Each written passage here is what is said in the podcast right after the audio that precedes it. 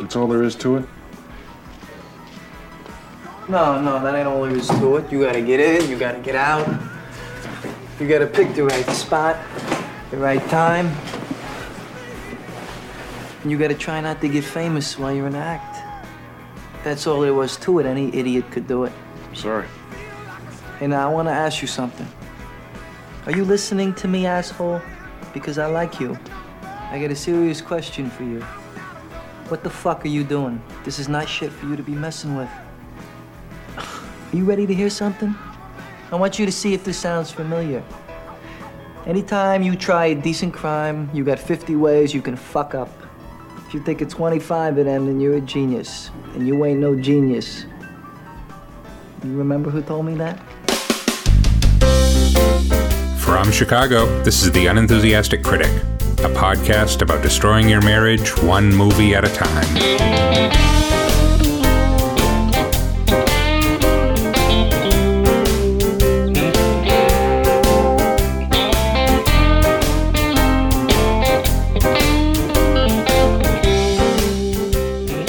Hello, everyone, and welcome to The Unenthusiastic Critic. I'm Michael McDonough. I write about film and television at unaffiliatedcritic.com. With me today, probably because she's suffering from a severe case of Stockholm Syndrome, is my lovely wife Nakia, also known as the Unenthusiastic Critic. Hi. On today's episode, we're sitting down for Nakia's first viewing of Sidney Lumet's 1975 classic Dog Day Afternoon. And Nakia, this is a story of a bank robbery gone wrong. Okay. And last week, when we announced that we'd be watching this movie, you brought up another movie about a bank robbery gone wrong, Bill Murray's criminally underappreciated black comedy, Quick Change. I don't think it's criminally underappreciated, but okay. And that got me to thinking about the fact that I love these sorts of movies and I don't know why. Mm-hmm. I think before we watch the movie this week, we can talk a little bit about this particular subgenre. I mean, these are not just crime films. They are not just heist films. They are films about crimes that go to shit. Mm-hmm. And I love those kinds of movies. I mean, there are plenty of good or great movies about professional crooks and successful heists, but I really have a soft spot for these amateur criminals, the poor schmucks who try to make the big score and end up way, way over their heads. Mm-hmm. And I don't know why I like these movies. Why do we like these movies so much? I mean, the Coen Brothers have basically built an empire on these sorts of stories. Why are movies about crappy criminals so appealing? I mean, I think it's twofold, right? I think it allows us as viewers a feeling of superiority, but at the same time forces us to be honest about ourselves and to relate to these characters. So I think a lot of people, you included, walk around with this idea that if they wanted to, they could just go and rob a bank and it wouldn't be a big deal. And, you know, they would be smart enough to figure it out and not get caught. They would outsmart the smartest of criminals who have gotten caught doing these very same crimes. Basically, everyone thinks they are walking around in Ocean's 11 and you're actually walking around in Raising Arizona. I am pretty sure that I would be a master criminal if I chose to go. That's what everybody thinks. It's like, I wouldn't get caught. I would totally know what to do. Absolutely not. You would absolutely be caught. And you need to be honest about that. And then you would not do well in prison. So I think that's what it is. So it allows us, one, to feel superior of like, oh, well, you know, these criminals are stupid and I would totally be able to do this better. But underneath that delusion is the honesty that that is who you would be. You would be the failed criminal. So I guess this is part of my question. Are these morality plays? Are they cautionary fables that instruct those of us who might be tempted to do this sort of thing to not do them? Or do we all sort of wish that we could be those people? I mean, okay, so as an example, in Fargo, right, when Jerry Lundegaard decides to get out of debt by having his own wife kidnapped, are we rooting for Jerry, or are we waiting for Jerry to get what's coming to him?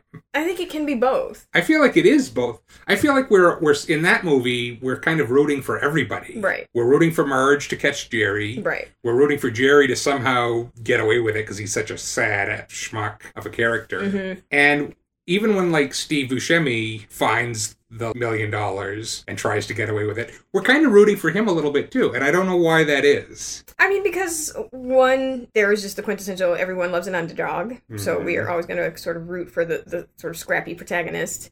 even if they're engaging in some, you know, some seedy dealings. And then two, I think, I mean, we sort of all, I won't say, a lot of people walk around with the hope that one day our big break will come. And if that big break means I need to off my wife to get this debt done, I won't do that. You know, right. If things get desperate enough, what choices are you willing to make? How far are you willing to go? And there's a sort of living vicariously through these characters that happens. Because the fact, I mean, when you think about it, and I don't have the stats on this, I don't know how many, like, bank robberies happen in a given year. So a lot more than we think, really? Do, apparently. Okay. Yeah. So there is this feeling of, like, why isn't that happening all the time? Like, mm-hmm. Why aren't we just right. always trying to rob banks? Right. Or this idea that we're always on the precipice of a sort of class revolt. Like this idea that right. the 1% has literally everything. What is it that, you know, pushes you over the edge that says, okay, fuck it. We're done with rules. We're done with societal norms. It is, I'm now going to take what you have. Because I feel that I deserve it. I feel that I have been screwed over by a system right. that was built to screw me. And I'm no longer interested in playing that game. So there is, to these stories, a very sort of quintessentially American yes. spirit to them. Right. First of all, I think America has always just loved outlaws. We've always mm-hmm. romanticized outlaws. Bonnie and Clyde. We all feel yeah. like we're repressed by the system, whether we actually are mm-hmm. or not. And therefore, pushing back against it is somehow our heroic act. Right. But then I do think it also crosses over into this thing that you've talked about a lot, with various movies we've watched, about feeling like you're owed. Right. Like feeling, and it's part of that American dream thing where right. everybody thinks they deserve mm-hmm. to be a millionaire and to right. live the good life. Right. And we'll talk a little bit about some of our favorite movies in this genre, but one of mine is Sam Raimi's A Simple Plan, which I don't think you've seen. No. But it's about these three men in rural Minnesota who they're out hunting in the woods or something, and they come across a crashed plane, like a small mm-hmm. two-engine plane. They go in. It's obviously drug runners. Everybody's dead, and there's a duffel bag full of like $4 million in cash. Mm-hmm. And they, as many of us do, decide to take it. And it, of course, all goes to shit right. once they make that decision. But the point is, they're arguing about what to do with the money, and one of the guys says, that's the American dream right there in the duffel bag. Mm. And the more sensible guy, played by Bill Paxton, who he starts out as the more sensible guy, he says, you work for the American dream, you don't find it. Right. And that's... that right. The inherent lie there, though, is that this idea of the meritocracy, right? That you have to earn your way into the American dream, when in reality, a lot of the people that have, you know, been able to achieve, you know, wealth, were born into it, quite frankly. Okay, we're not going there. I'm sorry. Just clearing my throat there for a moment. This is not that show. I mean, right? So, and now we're becoming the socialism show. So, the health of capitalism, insofar as that system can be healthy, is dependent on incentivizing consumerism, which then encourages debt. Okay. So that cycle is inherently punishing for most Americans. And, you know, it puts people in positions where if they find $1 million, the first answer is always, I'm going to pay off some debt. Right. Like, that's always like, I'm going to pay off student loans. I'm going to pay off some debt, because that is sort of the load that many of us carry through, you know, this sort of journey to the American dream, is like, if I could just get this debt off my back. And because part of the American dream is always living at a slightly higher level than you can actually right. afford to live. It's always aspirational. Right. It's always, okay. Right. So it's hard to stand in judgment of those types of characters. It's hard to feel like, you know, when they end up inevitably failing, to sort of feel any sort of, you know, schadenfreude about it, because you know that they are working within a system that has pushed them to a place where that was sort of the choice that they had to make at that time. And would we make a better choice in that instance? Okay, but these stories tend to end with, like, a lot of people dying. Absolutely. Innocent people getting killed. Absolutely. It does. But you got to go for it. You sort of got to go for it. I mean, it really okay, but is. Every time I have ever said to you, let's go rob a bank, you have... Because I know we would fucking fail. That's the thing. Is like, and that's all that's keeping me from doing it, is that I know I would fail. It's not about right or wrong. Okay. I don't feel bad about robbing a bank. It's not a morality thing. It is not a morality thing. No, absolutely not. It's because I know I would get caught. And I do not want to go to prison. That's really the only thing. Like, that's how thin that sort of safety glass is. Like, once somebody decides, I don't give a shit. I actually do think that's the real appeal of these movies, is that we all feel like we're just one push away from going over that line all the time. And we're probably not. It would probably take more than that for most of us. We're pretty conditioned. Yes. And maybe fundamentally good people. I don't know about that. But we all feel like we're just right there, just... You know, one thing goes wrong and we go over the edge. Exactly. And become outlaws. Right. And fail miserably. All right. Well, what are some of your favorite movies in this particular weird little subgenre? I mean, there are some definite good ones. When you told me we were doing this sort of failed heist sort of thing, the first thing I thought of was Set It Off. Mm-hmm. Which was a 1996 film by F. Gary Gray with Jada Pinkett Smith, Queen Latifah, Kimberly Elise, and Vivica Fox. And it's sort of that perfect encapsulation of these are, you know, four women working within a system that is determined to make their lives harder, and they have decided, okay, I'm just not going to play this game anymore. Mm-hmm. And they attempt to rob a bank, and, you know, I don't want to spoil it for everybody, but in the end, it all sort of goes to shit, except for for one person. So this idea of, like, women sort of deciding that they're going to reclaim something from what is essentially, like, a white patriarchal capitalist police state. So one of the characters loses her brother to police violence. Mm-hmm. Another character is fired from her job at a bank because she happened to be connected to someone who had robbed that bank. One woman has her child taken away from her by Child Protective Services. So these are all women who are, like, under the pressure of various systems, who then decide, okay, this just isn't working.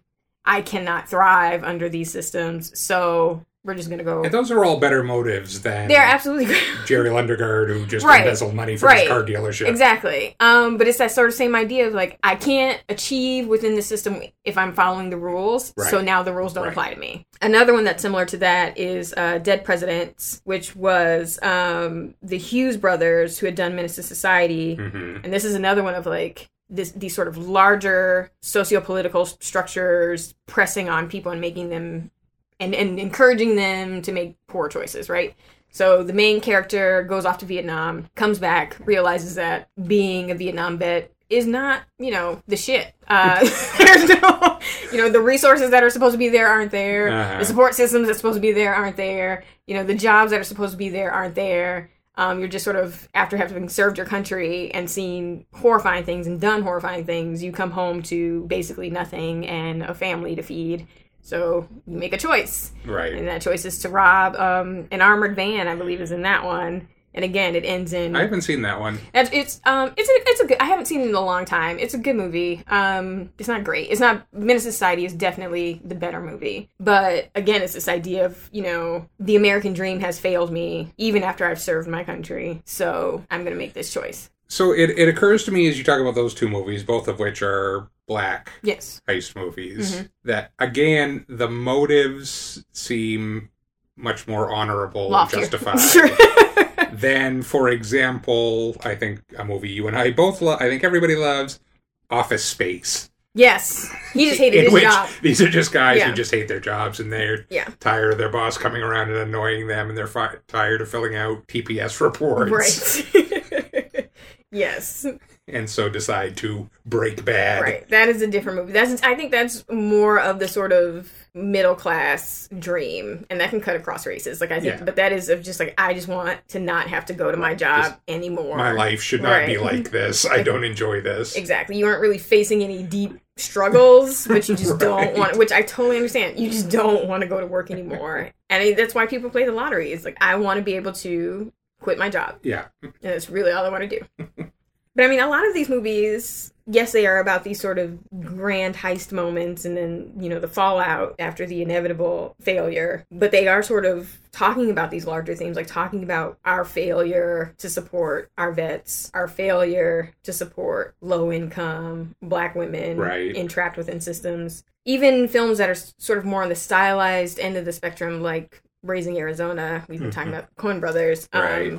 They're still saying something interesting about what it means to sort of be left out of that dream, right? Right. So the scene where H.I. goes into the gas station and is stealing Pampers, stealing Huggies. There was a recent report that came out that 1 in 3 families in America can't afford diapers for their children. Like, that's a very real thing. Yeah. And he says something in the film about, you know, that son of a bitch Reagan. It's like, so this idea that there's this larger sort of social political thing happening that has made it so that people make these really, or people choose to make what we would consider bad choices. I think we can say bad choices. You don't need to qualify that.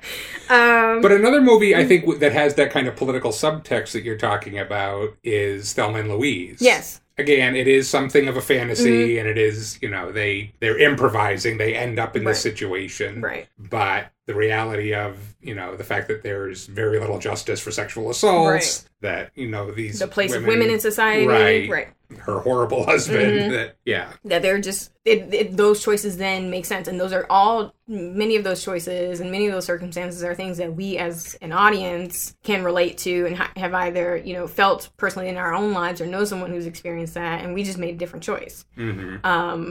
Possibly because we're big pussies. But, you know, that's what it is. And you know, again, going back to Raising Arizona, when they're hatching the plan to steal the Huffheim baby, Ed basically says, you know, they have more than they can handle. Right. And that's basically what it is. Banks have more than they can handle. Right. The rich have more than they can handle. Why should someone have so many when we have when we have so little? Right. So that's sort of what it is. I think a very good, more overtly political recent example was Hell or High Water from a couple of years ago.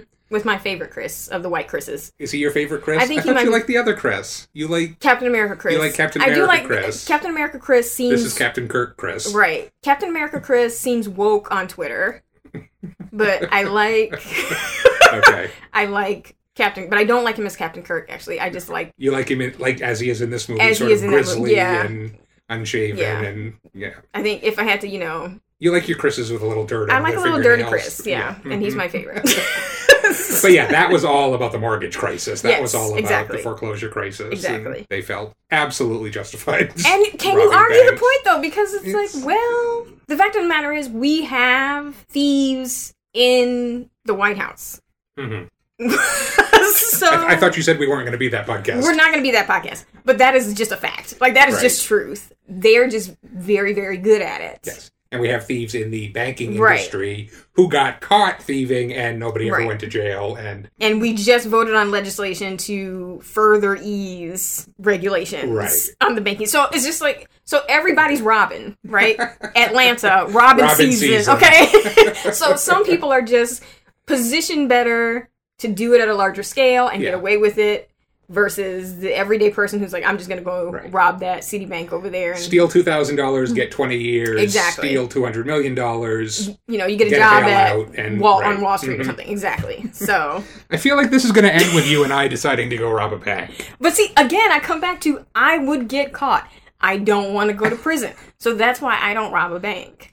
That's the only thing keeping me from doing it is I don't want to go to prison. I think we could do it. See, but that's what everybody says. I've got a plan. That's what everybody says. And then you're in the bank with a panty on your head and you're going to get caught. That's what happens. I don't want to go out in a blaze of glory shootout. That's not how I want to go. You don't want to drive off the cliff. Right, I don't know. Thelma and Louise I would style. Be like, bitch, pull the car over. That's okay. Let me out. It's been real. No.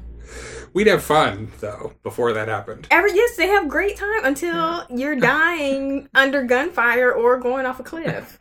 Or back in prison. Yeah, the one that, speaking of the Coen brothers, the one that gives me pause is No Country for Old Men. Because that guy wasn't even stupid.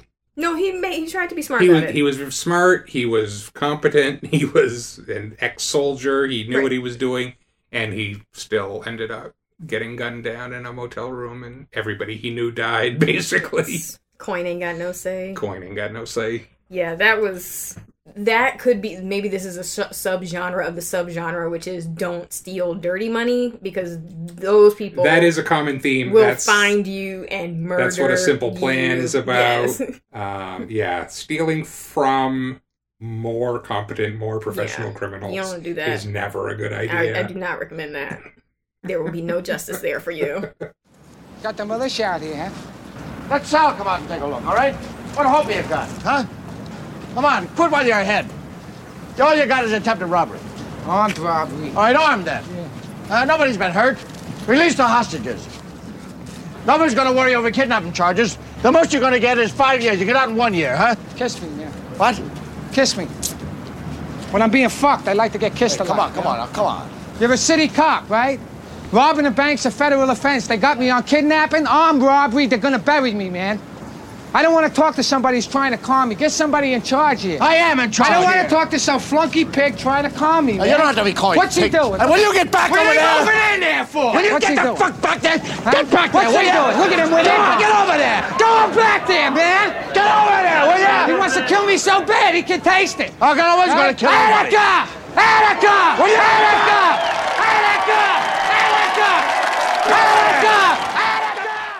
Okay, so what do you actually know about Dog Day Afternoon? I don't know anything about Dog Day Afternoon. Literally nothing. Literally, well. I know you told it's Sidney Lumet, who I think I only know from The Wiz, as the director of The Wiz. And 12 Angry Men is the other one of his that I think you've seen. Yeah, he had an interesting career. I think he's a really underrated director. Mm-hmm. And part of it is that he came out of that New Hollywood era that we've talked about before, but he sort of consciously rejected that whole auteurism idea. People would talk about a Sidney Lumet style, and I think there is one, but he said every script dictates the style. Okay. And I think if you look at his filmography, you can sort of, 12 Angry Men, The Wiz, Network is another great movie that we will watch one of these days. Serpico, Murder on the Orient Express. These are very different movies. Okay. Mm-hmm. I think there are things they have in common. I think even The Wiz, I think he was an interesting choice to do The Wiz, an inspired choice in some way, because I think when I think of Sidney Lumet, I think of this sort of gritty realism, and he's very much a New York director. He never went to Hollywood. And so I think the combination of the sort of grittier elements of that movie with the more fantastic, I think, for me it works, but I know a lot of people think that movie did not work at all. I love The Wiz. So yeah, Sidney Lumet, we can talk a little bit about Sidney Lumet here, I think. So he made 45 movies in 50 years, a 50-year career, starting with 12 Angry Men, which was his first feature film in 1957. Mm-hmm. He had a background in theater, and he was an actor originally. And he actually got his start as a director through one of your favorite people. Who's that? Yul Brynner. Was directing a TV show called Danger. Sure. Which was a weekly live series on CBS that ran between 1950 and 1955. And it was kind of like a Twilight Zone sort of anthology series about, it was like psychological thriller, murder stuff. This series is, as far as I can tell, completely lost to us. It doesn't seem like any episodes still exist, but it was performed live every week, and Yul Brynner was directing it. He was the director of that show for the first season. And when Yul Brynner went off to do The King and I, and became a big star, Sidney Lumet, who had been the assistant director, came in and took over that. I hadn't heard of that show until I was looking into this, and now I'm fascinated by it, because the people who worked on that show, it's insane. It's like James Dean, Grace Kelly, Paul Newman, John Cassavetes, Jack Lemmon. I've never heard of this. No, I never heard of it either, and all of these people did episodes of that series. It must have been, it sounds like it would have been great. There were fantastic writers that worked on it, a lot of blacklisted writers worked on it under pseudonyms. Right. John Frankenheimer, the director, I think took over after Sidney Lumet did it. And again, the series is apparently lost. I would love to find, if somebody ever finds, a vault of tapes of this show, I would love to see them. So that's where he started. So he came out of that kind of low-budget theatrical tradition. Mm-hmm. He was famous for rehearsing his films, like plays, which not everybody in Hollywood likes to do. But yeah, I think he was a really underrated director, and I think this is probably, along with Network, his best film. So it stars two people that we recently became familiar with, Al Pacino and John Cazale, both from The Godfather. Who's John Cazale? Fredo. Oh, fucking Fredo. I don't want to see this Stevie Wonder hairline motherfucker again in my life. You're going to change your opinion about that. Really? So John Cazale is the answer. Sometimes movie people get into arguments and you try to think of someone who has never made a bad movie. Mm-hmm. John Cazale, because his career was tragically short, is the answer to that question. He made The Godfather, The Conversation, which is the movie Coppola made between the two Godfather movies. It's a great film. Godfather Part 2, Dog Day Afternoon, and The Deer Hunter. Okay. All five of which were nominated for Best Picture. Mm-hmm. Two of which won Best Picture. And those are the only five movies John Cazale ever made. He died of lung cancer in 1978. But he's one of those character actors that every other character actor will talk about how good he was and his influence on them. I think you're gonna change my tune. You're gonna appreciate him in this film. Well, he's obviously a very good actor because I hate Fredo. So well, Fredo, no, you know, no. Fredo is, and you haven't even seen The Godfather Part 2, so you don't even know the end of the Fredo story. I would have shot him at the end of Godfather 1. Fredo, this is going to be the end of the road for you, friend. Okay, so let's. So this film was nominated for Best Picture, Best Actor for Pacino, Supporting Actor not for John Cazale but for Chris Sarandon, who's also in the film. Best Director, Best Editing, and it won for Original Screenplay. That was the only Oscar it won, in part because that was the same year One Flew Over the Cuckoo's Nest swept all of the major categories. And the other thing I think to say about it before we watch it is that it is based, as it says in the beginning, on a true story, and pretty faithfully. We'll talk about some of the changes that they made, but in every important way, this all actually happened, and it happened more or less exactly as it's shown. And if anything, the real story is a little stranger than what happens on screen. Okay. So I don't think I want to tell you much more than that going into it. I think maybe we will just go watch the film. Except I think to say, you know, you should take notes during this, and we should figure out how we can do things a little better. You know something, people? You're going to be remembered the rest of your lives for the day you got held up and kidnapped. At approximately 3 p.m. on August 22nd, 1972, Sonny Wurtzik and Sal Naturale entered the First Brooklyn Savings Bank and attempted a robbery. Freeze! Nobody move! The attempt failed. There's no money here. The police arrived. For the people of the neighborhood, it was a sideshow. Sonny! Sonny! But for Sonny and Sal, the hostages, and the cops, it was a dog day afternoon. It's all a whim. Rob a bank. I had it planned. Will you keep away from this bank, or we're going to start throwing bodies out the front door one at a time. All right, who has to go to the bathroom here? I do. The most you're going to get is 5 years. You get out in 1 year, huh? Kiss me.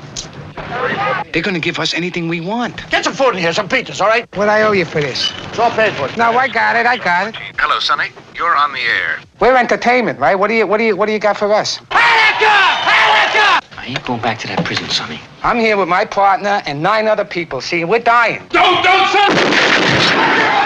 Run.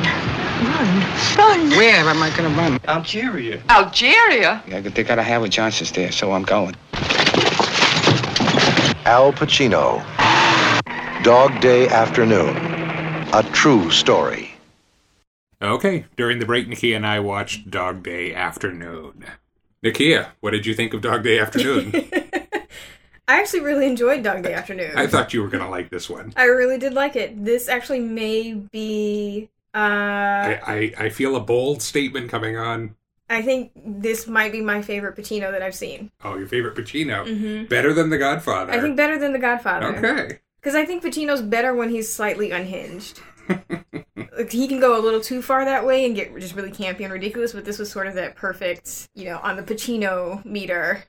He was right in the Pacino sweet there's spot. The sort of hoo-yah end, which we don't want, and then there's the Godfather end, which is very good. Right. And he's like a tightly coiled snake through that whole movie for the most part. But this is a good sweet spot for Pacino. I think it just works. One, it works with his face, because he has those sort of wet dog eyes that are very expressive, and you sort of empathize. So there needs to be like a little bit of, you know, raw nerve to his characters, I think. So as I said earlier, this was based on a true story. It was actually inspired by a Life magazine article that appeared in September 1972 by P.F. Klug and Thomas More called Boys in the Bank, describing an actual robbery that had taken place in Brooklyn about a month earlier. John Wojtowicz was the Sonny character. They changed his name for some reason. And Sal Natural, they did not change Sal's name when they made the movie. I don't know how that worked. Tried to rob a bank in Brooklyn, and it went down pretty much as described in the movie. They did change a few things. Sal was actually 18 years old and handsome. He was a kid that had been in and out of juvie. Apparently not much is known about Sal, and that may be part of why they just went a different way in the movie. The other factor I know was that Pacino talked Sidney Lumet into casting John Cazale, I think, for the better. But the authors of that article described John Wojtowicz, I don't know how to say his last name, John Wojtowicz, as having the broken-faced good looks of an Al Pacino or Dustin Hoffman. There you go. So there's a little fate, and the real guy did look quite a lot like Pacino, about halfway between Pacino and Hoffman. You could have cast either one in this role. And actually, reportedly, Pacino freaked out, like, the night before they were supposed to start shooting this movie. Why? And was going to back out. And had he done that, they would have called Dustin Hoffman. Dustin Hoffman was next on the list to step in. Well, I'm glad Pacino persevered. But they managed to calm Pacino down and convince him to stay. I think he just wasn't sure he could do it.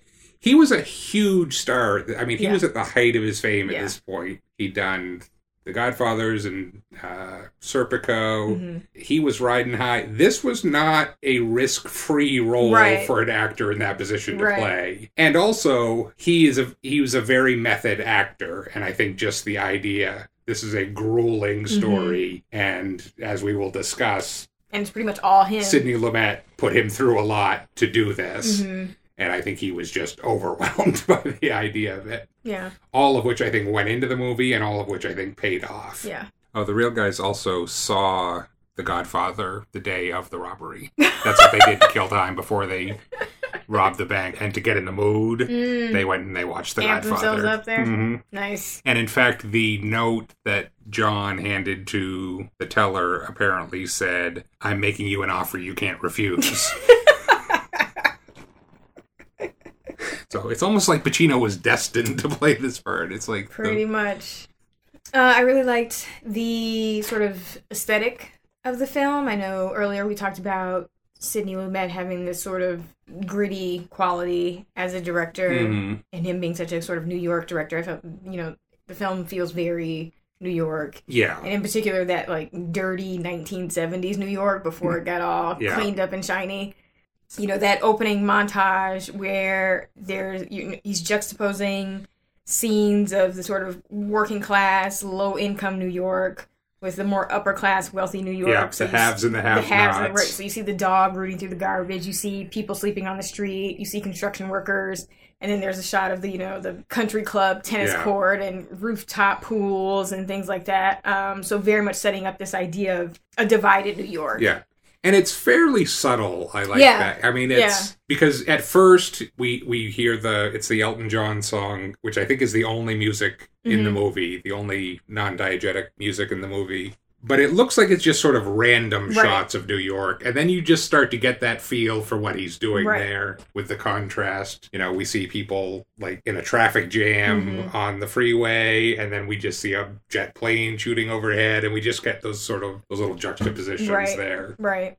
So that story that, you know, sort of Tale of Two Cities kind of thing. Like there are two very different New Yorks happening.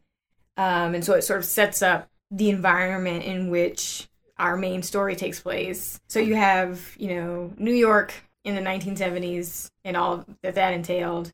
You have, you know, coming out of the horrors of the Vietnam War and the sort of just complete disenchantment with that and with, you know, authority and government, coming off some pretty major assassinations. And then you have this, you know, Vietnam vet plopped down into a bank in total desperation for money. Right. And that, I think brilliantly, there's a change that happens an hour into this movie. But the first hour is what you just described. Right. And it's kind of universally relatable.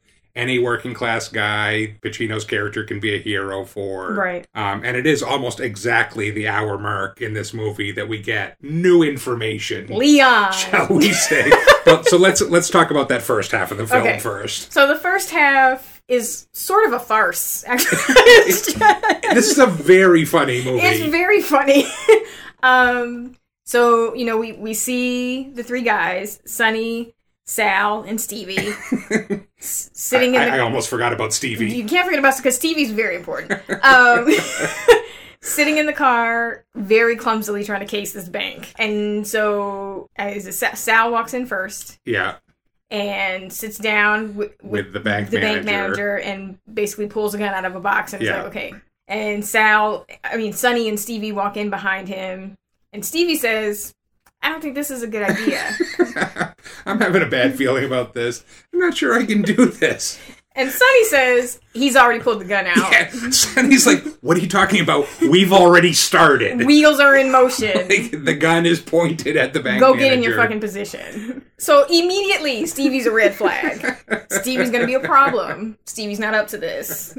And then... Sonny, Al Pacino's character, brought his gun in one of those big, long, like, bouquet boxes, flower box, which is like, isn't that the universal sign for gun? Like, do we even let people walk into establishments with those anymore? Probably not anymore, but maybe then. And he fumbles to get his gun out of the box. Because it's all tied up in a ribbon, which he obviously didn't think about. The fact that... Oh, so you're just watching the worst bank robbery ever. So Sonny gets his gun out of the box, finally, after lots of fumbling. And then Stevie says, I can't do this. I'm really not, this is not my scene. I'm not feeling it. Can I go home? And, you know, Sonny being the nice guy that he is, he's like, okay, fine. Right. Just go home. Stevie goes to walk out the door. He's like, well, Stevie, you can't take the car home because we're going to need the car. Steve's like, well, how am I going to get home? You're going to have to take the train, Stevie, because we need the car. So there was that. And that's just a beautifully funny moment of just like, dude, we're trying to do this, and you are making it so hard. Yeah. So that's... And it's like, just from moment one, the plan is going to shit. It's just terrible. So that is a sign number one, rule number one of bank robbery or any sort of crime where you're going to be working with other people. Know your crew, okay? Vet your crew thoroughly, because some bitch ass is going to get in the bank and be like, you know what, I'm not feeling too good about this, and then that's going to be a problem. So they let Stevie out of the bank.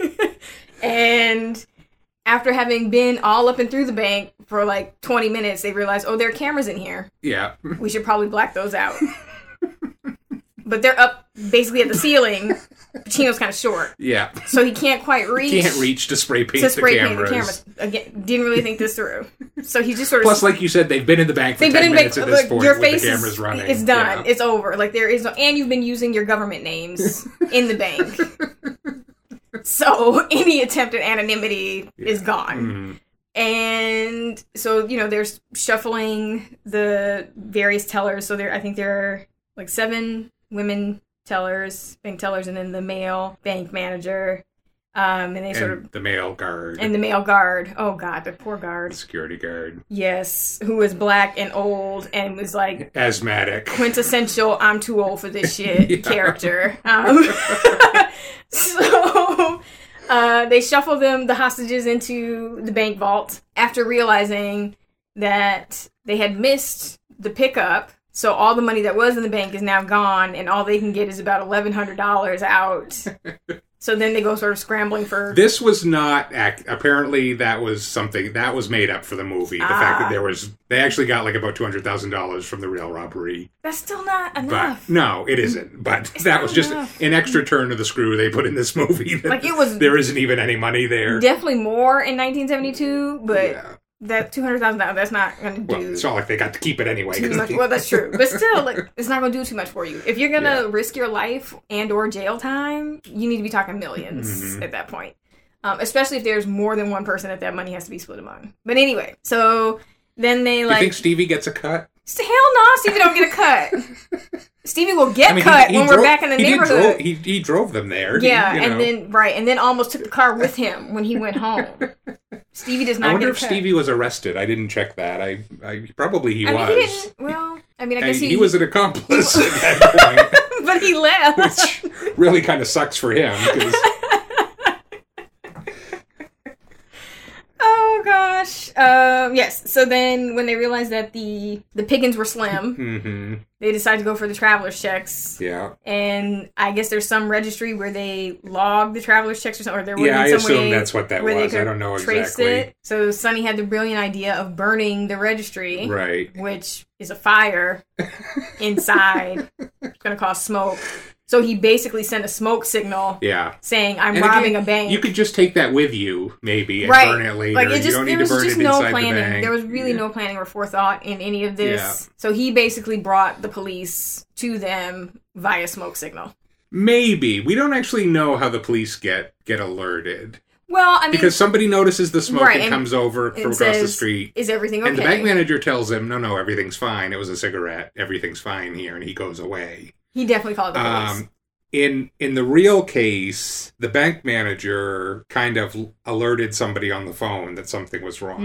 Which, again, is something else that's happening in the movie. The bank manager is just answering the phone and having all these conversations. Nobody's paying attention to what he's saying. Right. You know, he could have, at any point, said, hey, we're being robbed, call the police. Right. And in the real case, he did that. But more subtly, he was talking to another manager at another bank, and he made some comment that let the guy know that that something was going on. Yeah, and the guy was like, "Is everything okay there?" And the guy was like, "Nope." So that's how that happened in real life. The movie kind of leaves it vague. Yeah. So then we spend 8 to 12 hours.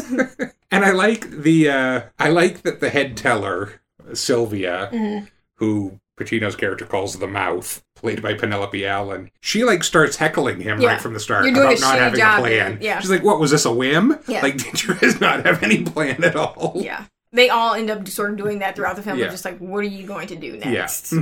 What exactly is happening? Because you seem lost and, in over your head. Mm-hmm. All right, well, I guess we should talk about Sal. Sal is an interesting character. So you know how I feel about Fredo. Yes, you mentioned you were not a big fan of Fredo Corleone. Again, to the actor's credit, though, that I hate Fredo so much. Sal is a problem.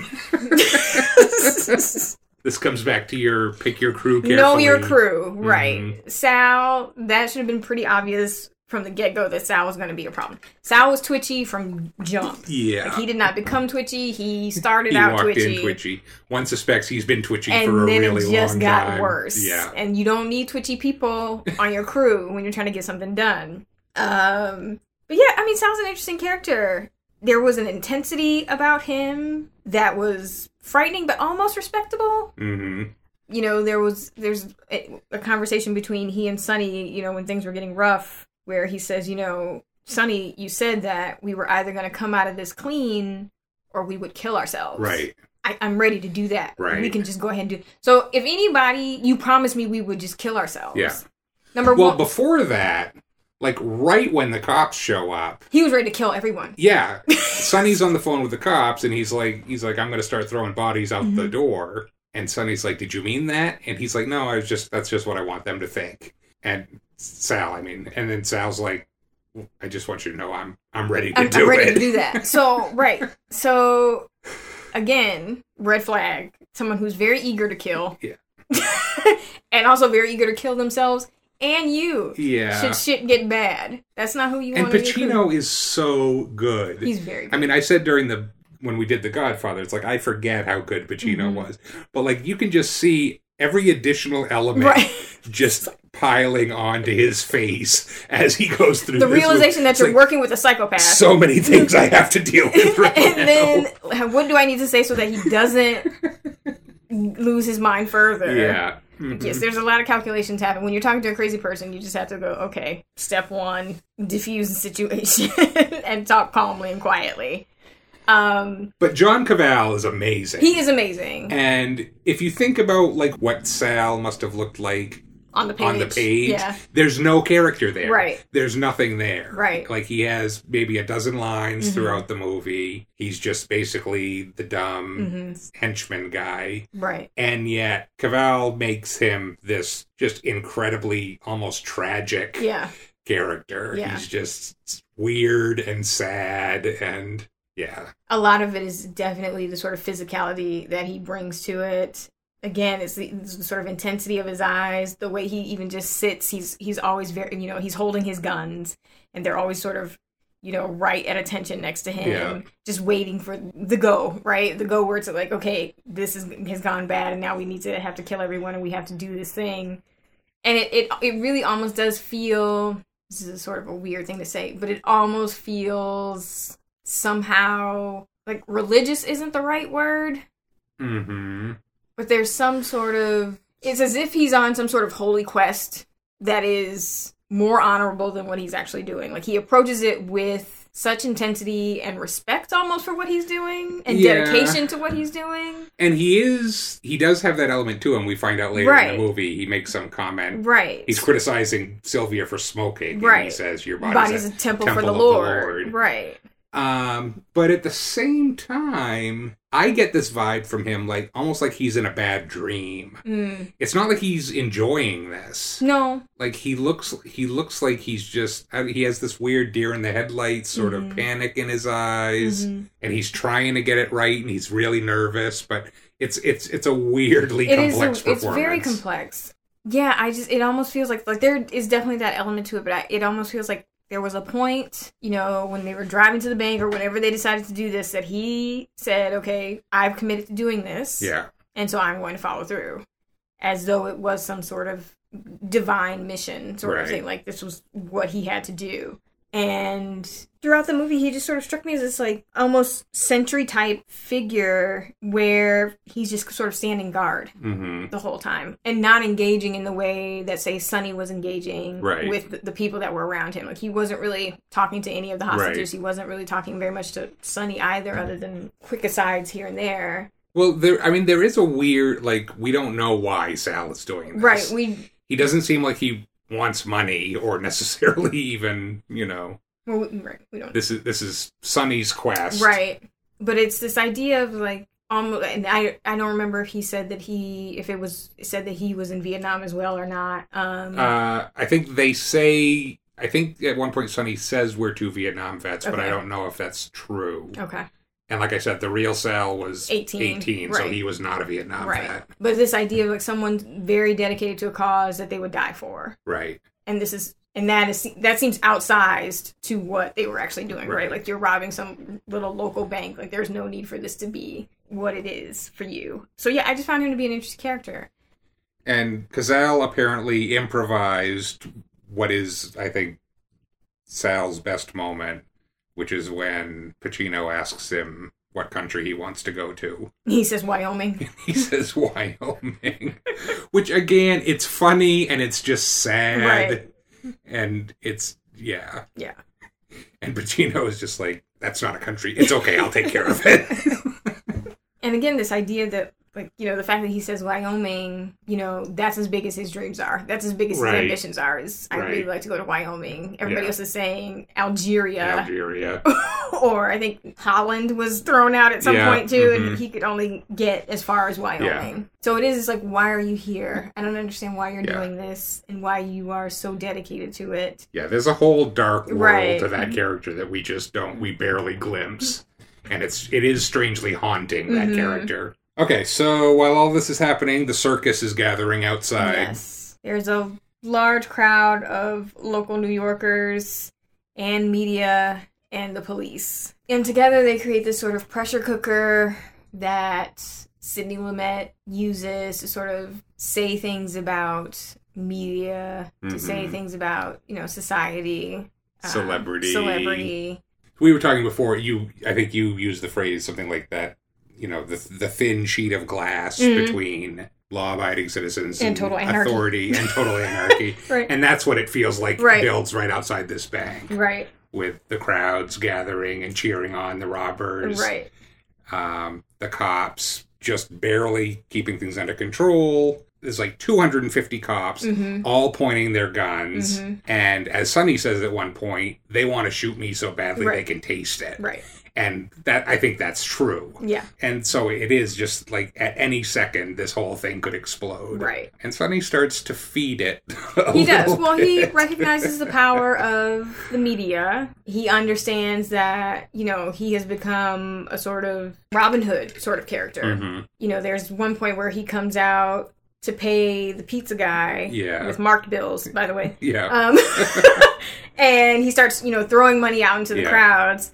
And they're, of course, loving it and ecstatic and breaking down police barricades. Trampling the police. To get this money. So, you know, borderline creating a riot. And but he sort of understands the power of the media, both in presenting himself, but also as a way to control the cops. Right. Because we're coming off of the Attica riot. Right. And he knows that the cops don't need another sort of bad PR moment. So they're not going to really do too much with all the cameras around. That was apparently another improvised scene when he started yelling Attica. Oh, that's and really? The crowd started yelling it back. That's fantastic. We should probably talk a little about the Attica riots just for people who may not know. This was, I think, just a year or so before the robbery took place. I think it was 1971. Where something like 1,000 prisoners, mostly black, it was, you know, the core group was like Black Panthers and Nation of Islam, protesting the horrendous conditions at Attica State Prison, took over the prison. And for like 4 days negotiated, they had a list of demands that were, you know, stuff like better living conditions and better health care and stuff like that. And it ended with helicopters dropping tear gas on the prison and then state troopers going in and shooting just about everybody kind of indiscriminately. And they killed, I think, 44 people, 10 of whom were hostages. They then tried to claim that the prisoners had killed the hostages. They had not. Autopsy showed that all of the hostages were killed by police. It was a nightmare. Right. And Sonny talks throughout this film about how the police are going to kill him if they get the slightest chance. Right. He says, you know, I'm going to take out, if I take a hostage out, I'm going to take a young mother with children because they won't shoot her. Right. But it all serves to sort of create this environment of a circus, essentially. And people start to sort of play their roles. Yeah. The hostages are now, we're hostages. Right. You know, and, you know, Sonny is, I'm the, you know, the outlaw that everybody loves and the police are the bad guys. Yeah. And again, as we will discover later in the movie, this was not a political statement, this robbery. Not at all. He did not come in thinking all of that. No. This was all him improvising on the spot. Right. And, you know, yelling Attica and stuff. Like, it wasn't about that. Right. But it is now because it's playing to the crowd. Right. And yeah, the hostages are getting into it. They are absolutely getting into it. And I love that they start getting, the bank starts getting calls from, like, perverts. Yes. Who are, like, saying really naughty things into the phone. Yeah. And so the female tellers are getting in, like, breathing heavy into the... and that's very sort of a quintessential New York 1970s thing of just, like, it was just gross, and everybody was disgusting, and then other people are calling up and being like, "Kill them, shoot them all!" So everybody's sort of participating in this madness to the point where it becomes. It doesn't necessarily feel like a dangerous situation; it just feels like this sort of silly sideshow that you're watching. Yeah. And no matter what happens, you're going to be on the side of the winner because that's just what it means to be a spectator. And I think the title of this movie is good because, and the original title was Boys in the Bank, just like the article was, and Lumet never liked that title. And I think the Dog Day Afternoon title is good because part of it is, we were talking last week about summer movies, and it's a hot summer afternoon, people are bored, like this is the most interesting thing going on in New York, so they all come to watch. Right. And then that heat, just the miserable heat, is just adding to the pressure of it all and the potential for explosion. So all of that is going on, and then the tone sort of shifts a little bit. There's a little twist. There's a little bit of a twist. Sonny wants his wife. Yes. And we cut to... His wife and the mother of his children, who is a character in her own right. Yes, yes. And we think that that's what's happening there. Right. And then that turns out not to be the wife that he had requested. The wife is Leon. Yes. Played by Chris Sarandon. Did you recognize Leon, by the way? I meant to ask you that. No. Do I know Leon? Yep. Where do I know Leon from? You know Leon from the original Fright Night. He was the vampire. Oh! And from Princess Bride, he's Prince Humperdinck. Oh god, he is Prince...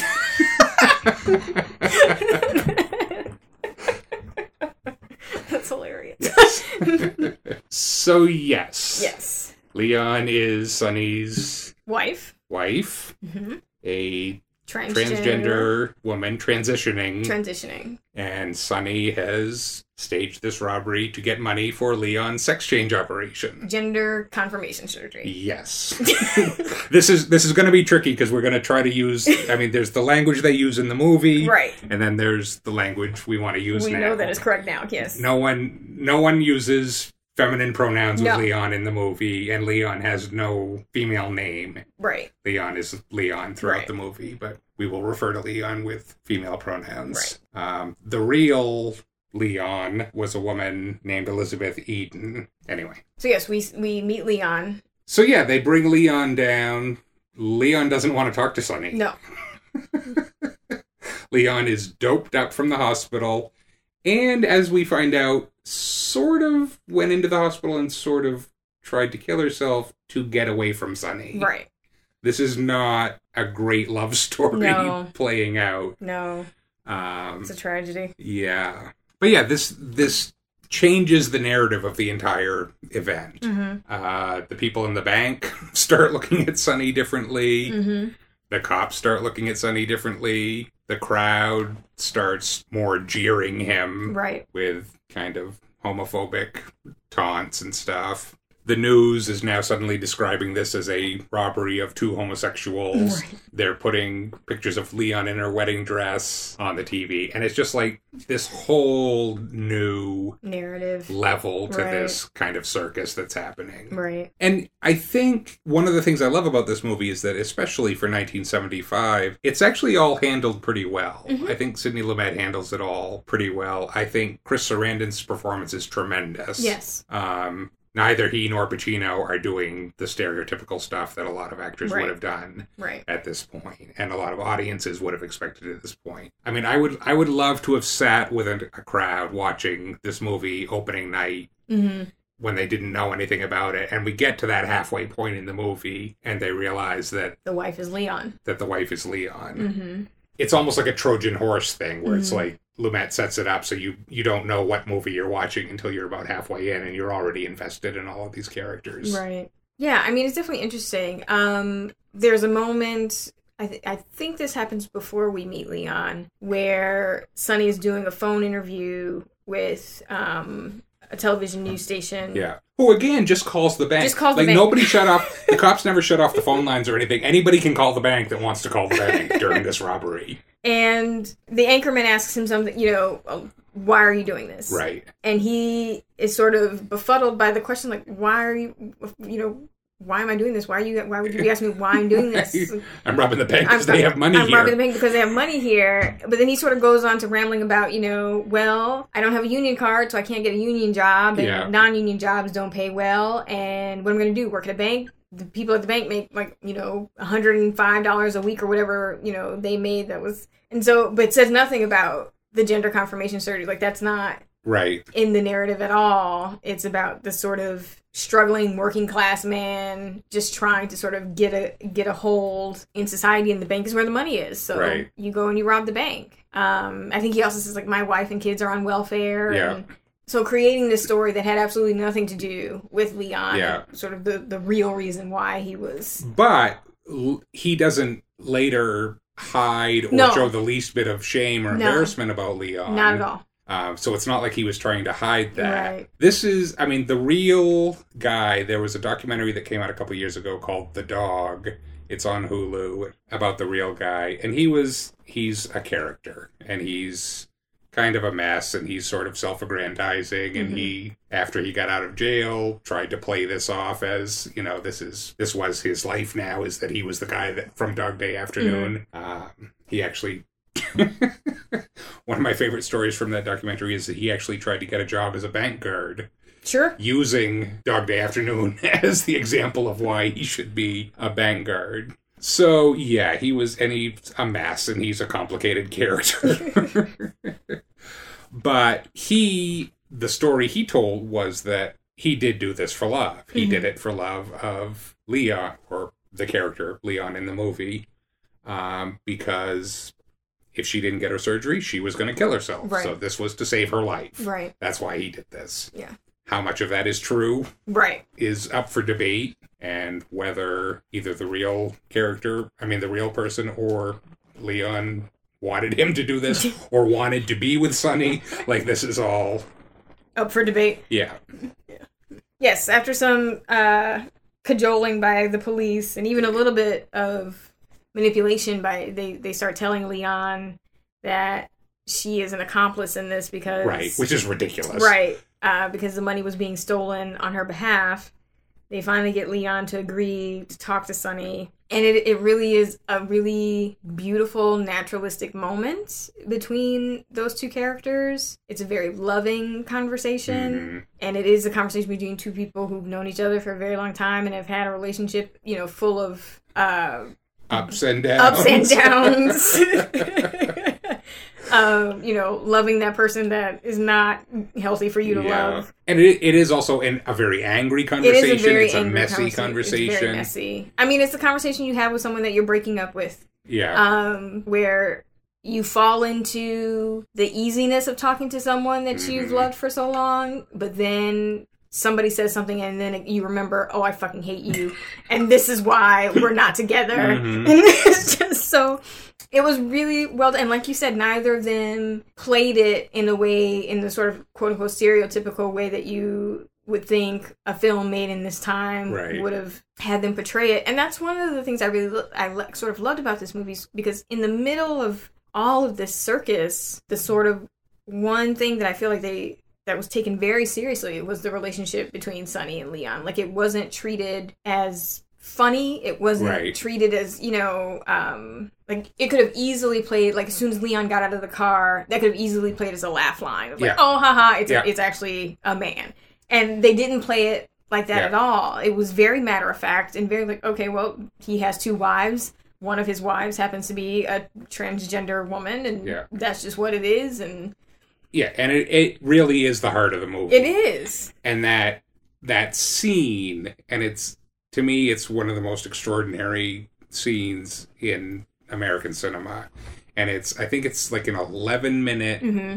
segment. He has two phone calls. He has the call with Leon, and then he calls Carmen right afterwards. And I think the whole thing, Pacino just sits there on the phone for, I think it's 11 or 12 minutes. Mm-hmm. This was, Lumet had him do it in one take and then made him do it again. He finished it the first time, and it, you know, obviously it's emotionally draining and they're exhausted. And Lumet was like, okay, go again. Yeah.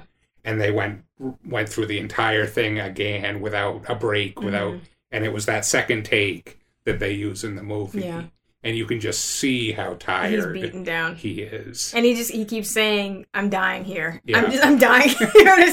And some of it was improv, and mm-hmm. some of it was like, and it's just an incredible it was really sequence. Beautifully done. And the phone call with Carmen is just, and you can see why he's with Leon. Because Carmen is a fucking mess. Like, she is poor just, Carmen.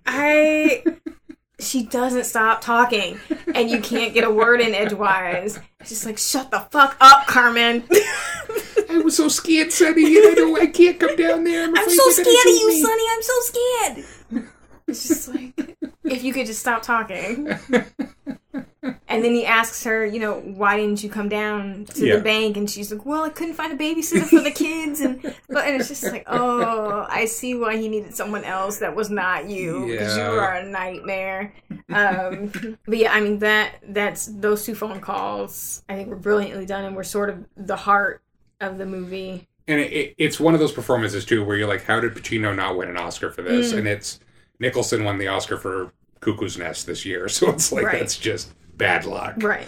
But, yeah. Oh, and then pretty much right after that, his mother shows up. Yeah, she's also a nightmare. Like, that's the last thing you want. And then, like, I got so much to deal with here. Yeah. And then your fucking mother shows up. You're just like, you could just turn yourself in, or you could just run. Just run. Right, they're standing in the middle of this and, like, surrounded by 500 cops. And she's like, just run, Sonny. Just run for it. Where am I running? But again, that's a sad scene, too. It is. Because he ends up, he finally says, Ma, I'm an outcast and a fuck up. Right. Just, forget about me. And it's funny, but it's just sad. Right. Of the three relationships in his life, the mom and Carmen are sort of cartoonish, ridiculous characters. Mm-hmm. And it's Leon that actually feels like a real relationship. Mm-hmm. And the real life Leon, who became Elizabeth Eden, she did get her surgery out of this. Good for her. Because John Wojtowicz gave her the money out of selling the rights to his story to make the film. That's beautiful. So in a way, the robbery worked. Just not exactly as intended. Not quite as planned. They did not stay together. Right. Maybe. Well, no, they should not have. That was obviously a toxic relationship. But he paid for her surgery. Well, that's probably the least he could do after she tried to kill herself over their nonsense. And speaking of which, I think then after he gets off the phone call and he gets done with his mother, then we see him dictating his will. Yes. And you get the beautiful line about Leon. Yeah. Whom I love more than any man has ever loved another man in all eternity. Right. And it's just, again, it's just matter of fact. Like, I was sort of amazed. I mean, I probably shouldn't be, but it's just like, I keep thinking this film was made in 1975. Or yeah. Like, that's beautiful that, it was sort of that. I will not pretend, because I'm not, again, as I've said before, I'm not that organized, so I won't pretend that I picked this during Pride Month, but it is sort of an appropriate choice for Pride Month, because it is just an extraordinary film for 1975. Right. And, again, it's not perfect, and it's not how we would make this movie today, but just the sensitivity with which it treats these issues and the legitimacy of it. Like, yes. There's just no questioning of it. Right. I think there's a moment when Leon first arrives. So the police are all camped out at I think it's a barbershop or something across the street from the bank. And when Leon first gets there and he sort of sits down and he starts talking and telling his story, I think there's one officer standing behind him that you can sort of see just chuckle. Yeah. But other than that, everybody's taking it very seriously. Yeah. This is his wife. Moretti, played by Charles Durning, is not talking to Leon. Like, Leon is a freak. No. Now we can say he was just trying to get what he needed. Get what he needed out of Leon. But still, he's treating her with respect.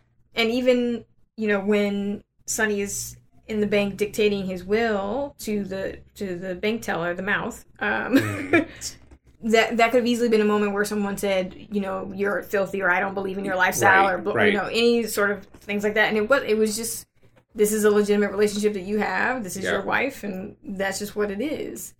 And I was very surprised by that. Mm. But yeah, so he dictates that he will leave. I think it's something like $2,500. To Leon for the gender confirmation surgery. He will leave out of his life insurance. So he's planning to be dead. Right. And he will leave $5,000. I guess that's always true if someone's dictating a will, isn't it? Sorry. You're going to be dead. He was assuming it will be happening immediately, though. Right, yes. And $5,000 to Carmen and the kids. Mm-hmm. Wait a minute. Have I This is my problem with my notes here. It's Angela in the movie. Carmen was the real wife. Sorry. Oh, okay. It's Angela who's the character. Carmen? Yeah, I know. Okay. We can't fix it, so we'll just admit it now. Okay.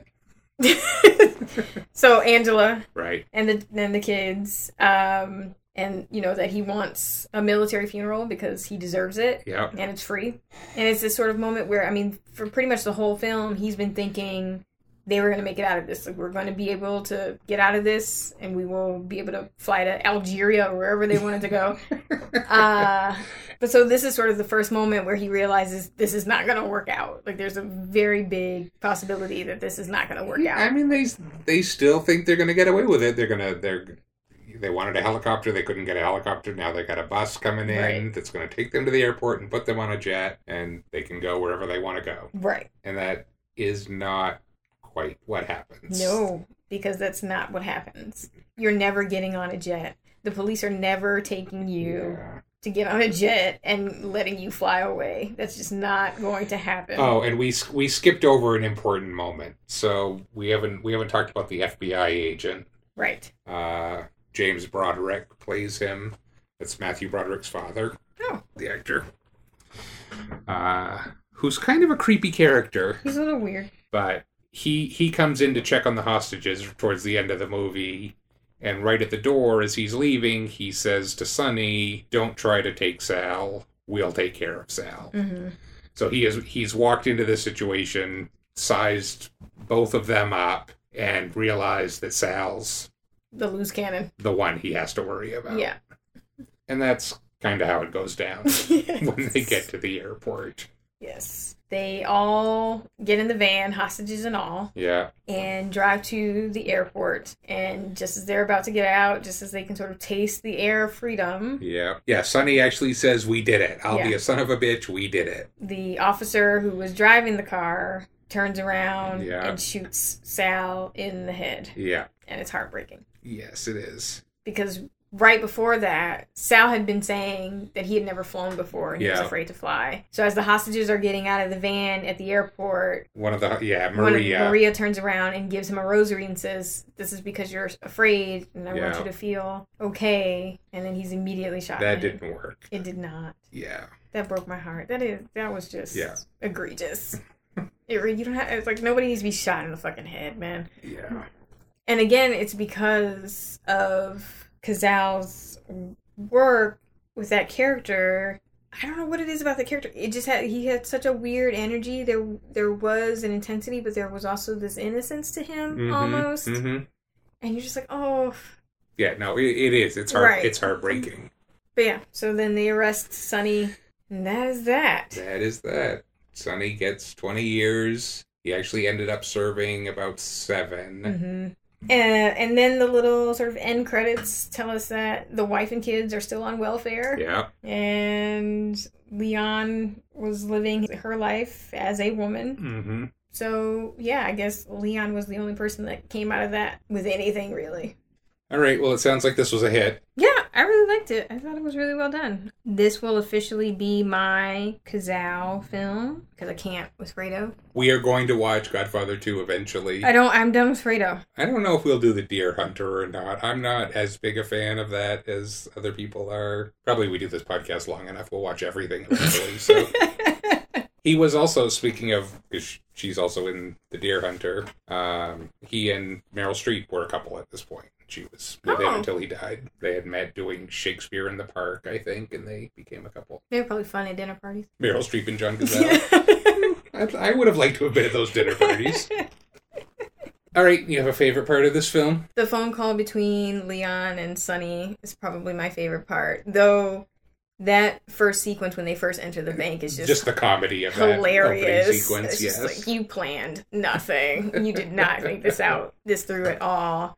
But no, I just thought it was a really well done film overall. I thought it put a light to a lot of different things. Like, one of the things that we sort of touched on was this idea of police brutality. So coming out of Attica, mm-hmm. and then the over-eagerness of the police that were on the scene, yeah. at the bank. There are a lot of little moments, too, like when they send the guard right, out. So, they want him to release one of right. the hostages, so suddenly releases the guard. The black guard, right. And the police immediately descend upon him as though he were the suspects, yeah. and have their guns drawn, and they're slamming him against the yeah. car, and it's just... And that's actually, I think that's the moment where, at least Sylvia, the head teller, where she starts, yeah. I mean, we talk about Stockholm Syndrome, but right. it's where she starts to side with Sonny. Right. Because she's screaming at the cops, like, you almost killed him, what's the matter with you? Right. And at the end of that scene, the cop tries to take Sylvia, too. And she says, I'm going back with my girls. And she's like, I'm going back in the bank. Yeah. Like, I'm not coming out. Yeah. Well, again, it's all about this sort of, this distrust of the police yeah. and authority figures in general. I keep calling him the real Sonny. He claims that the mayor of New York called him while he was in the bank and told him, we will kill everybody rather than let you get away. Wow. Now, again, whether that really happened or not, right. It doesn't seem completely implausible to mm-hmm. me that they had that conversation. I mean, I wouldn't be surprised. That's not out of bounds for who we are. I mean, the police have bombed entire city blocks. Yeah. So... Well, okay, so here we come back to the question that I started with the beginning of this podcast. We are rooting for Sonny, right? In yeah. this movie. Mm-hmm. We would love to see him get away with it. Mm-hmm. Even though he's breaking the law. Doing it for love. Threatening 9 people with a gun. But he says, I'm Catholic, I wouldn't hurt you. Yeah, but Sal might have. There's some interesting morality running through this movie. I mean, none of the hostages were harmed, thankfully, right. but they could have been. Yeah. No, we're definitely rooting for Sonny. Not so much. I mean, Sal is... That's a tough one. But we are rooting for Sonny, and then especially after we find out the sort of honorable reasons why he's trying to rob the bank, we are absolutely on his side. I wish he had planned better. I think other films may have tried to do more through flashback, because we don't, like we said, we don't know anything about Sal, really. Yeah. And we really don't know that much about Sonny. No. Lumet doesn't feel any need to sort of explain who particularly Sonny is, or Sal, or sort of justify or try to make you understand the reasoning behind how we got to this situation. Right. No, it all comes out right. in the moment. That's the cinema verite thing. And I think that goes along with there's no music. Right. Telling you how you're supposed to feel. Right. The lighting, he used only, realistically available lighting. Mm-hmm. There's no extra lighting in the movie. It's all very much just you are there. Mm-hmm. Almost, documentary style. We don't get the big speeches that right. a lot of films would feel the need to do, where somebody monologues about who they are and, what their motivations are. Mm-hmm. Again, it just all comes out in the moment, and some of it is, we're not sure if it's true or not, right. because it comes out when Sonny is talking to the cops or talking to Leon. Yeah, I think it's brilliant. I think this is as good a movie as was made in the 20th century mm-hmm. in this country. So you're glad you watched it.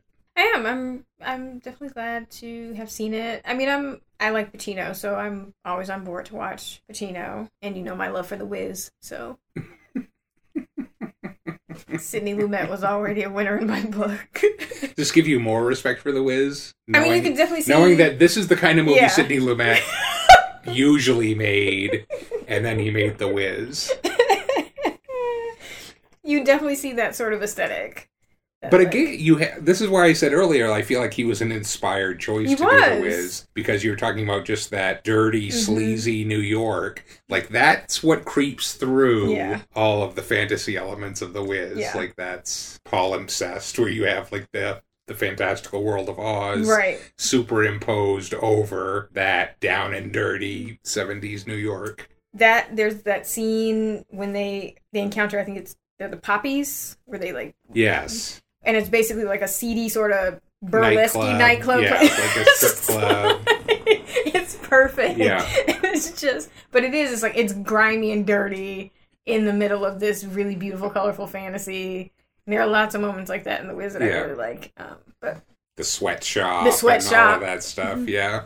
I love that movie. It's a great movie. People hate that. You have no idea how much people hate that movie, yes.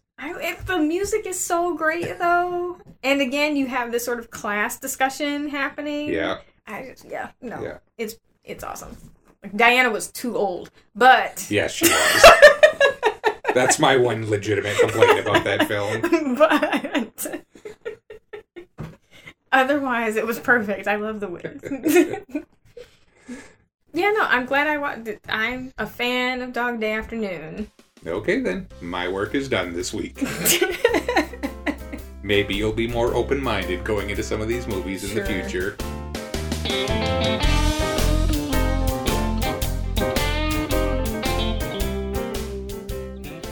That's our show. We want to thank you for listening, and we hope you'll join us again next week as Nakia encounters yet another great American folk hero fighting back against repressive authoritarian forces.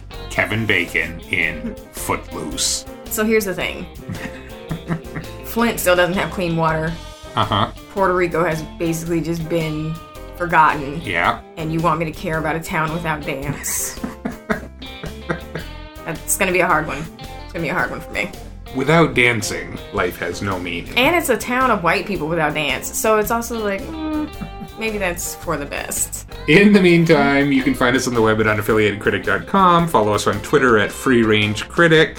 Send an email to michael at unaffiliatedcritic.com. In any of these places, we encourage you to suggest a movie that Nakia desperately needs to see to make her life complete.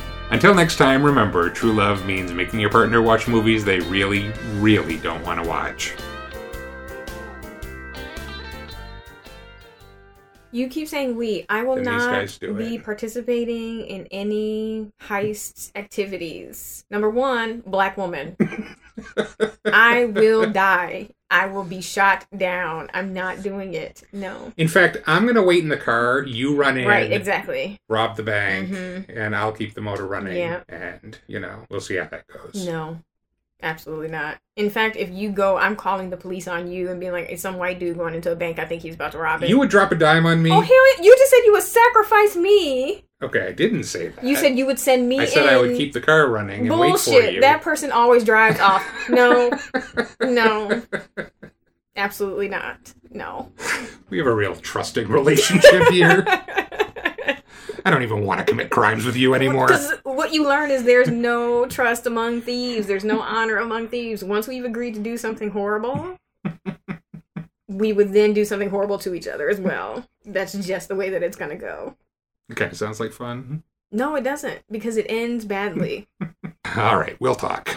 There's nothing to talk about. I want it on record that I will not be participating in any criminal activities. Oh, good idea. No, I will not be participating in any criminal activities either. Yeah. Alexa, how do you rob a bank?